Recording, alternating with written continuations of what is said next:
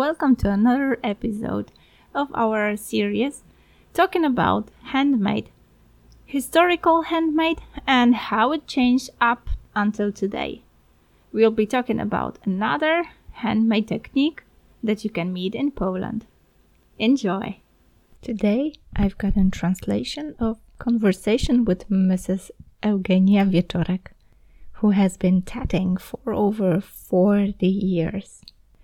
Mrs. Eugenia speaks about her life experiences and how tatting became one of them. She is a teacher by profession. Well, she lives in Jarocin and she is a folk artist.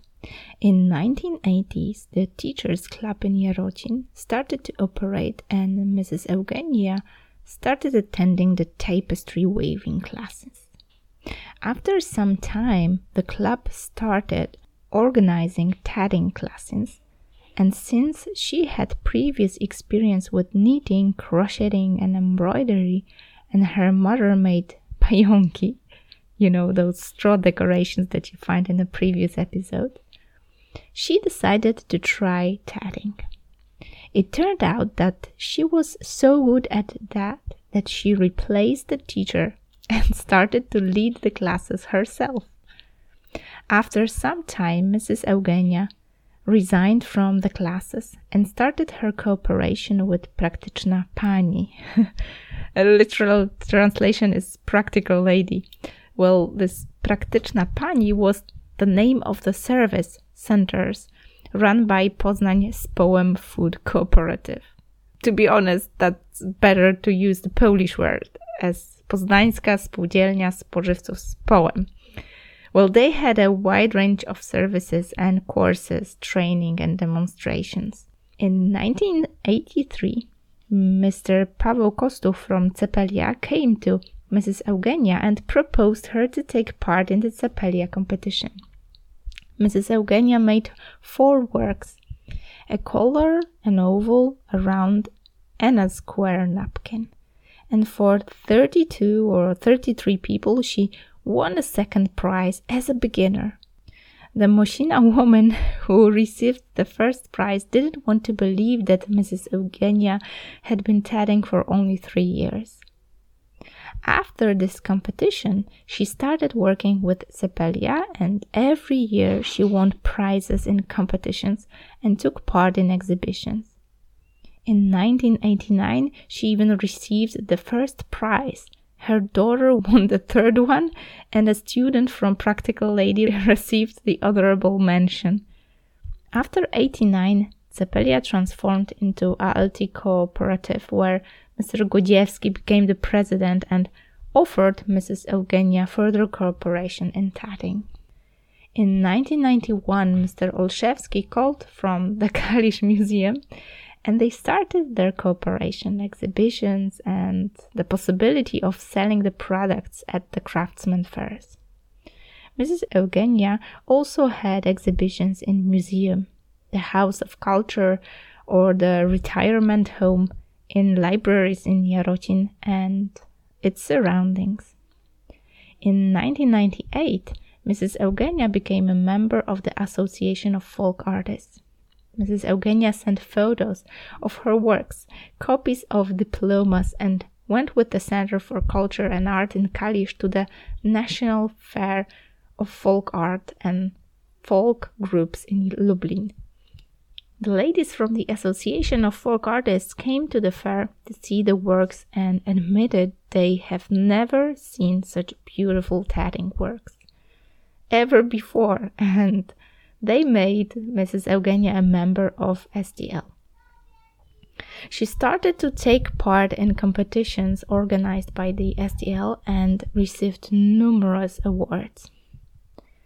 She was, for example, in 2013 uh, awarded the Kolberg Prize for Merit of Folk Culture. And Mrs. Eugenia also has numerous medals, meritorious for Polish cultures, meritorious for Wielkopolska and Cepelia medals. Yeah, you know, this intro was long, but I felt that it would miss something if I didn't mention. But what exactly is tatting? Well, the translation of the Polish equivalent frywolitka means something light, airy, and pleasant, pleasing to the eye, and was already known in ancient times. This lace was already made in ancient Egypt or Rome. It reached Europe in the 16th century. In the 18th century, it reached Spain, Italy, England, France, and Germany. And in the 18th century, it reached Poland. Actually, Western Poland. And then in Jarocin, the sister of Saint Elizabeth, took it up, started tatting and teaching it. One time, Mrs. Eugenia got a pre war magazine called Bluszcz from her friend, and then there there was a picture of a tatted napkin. So she made it just looking at the photo. Just imagine. To start tatting, you need to have a tatting shuttle. They were once hard to get, so Mrs. Eugenia's husband made shuttlers for her modeled on those he saw during the workshops. To make a tatting piece, you need a shuttle, a crochet hook, scissors, and threads. You wind a thread on the shuttle and make knots. Tie a circle and make the appropriate number of knots. All knots are tied in one direction. You have to count everything. When you make a mistake, you have to cut, but very skillfully. Typical patterns are traditional, for example, grape, daisies, various ornaments, and insertions. Mrs. Eugenia draws patterns on paper, or if she makes a napkin, she draws them on paper through carbon paper.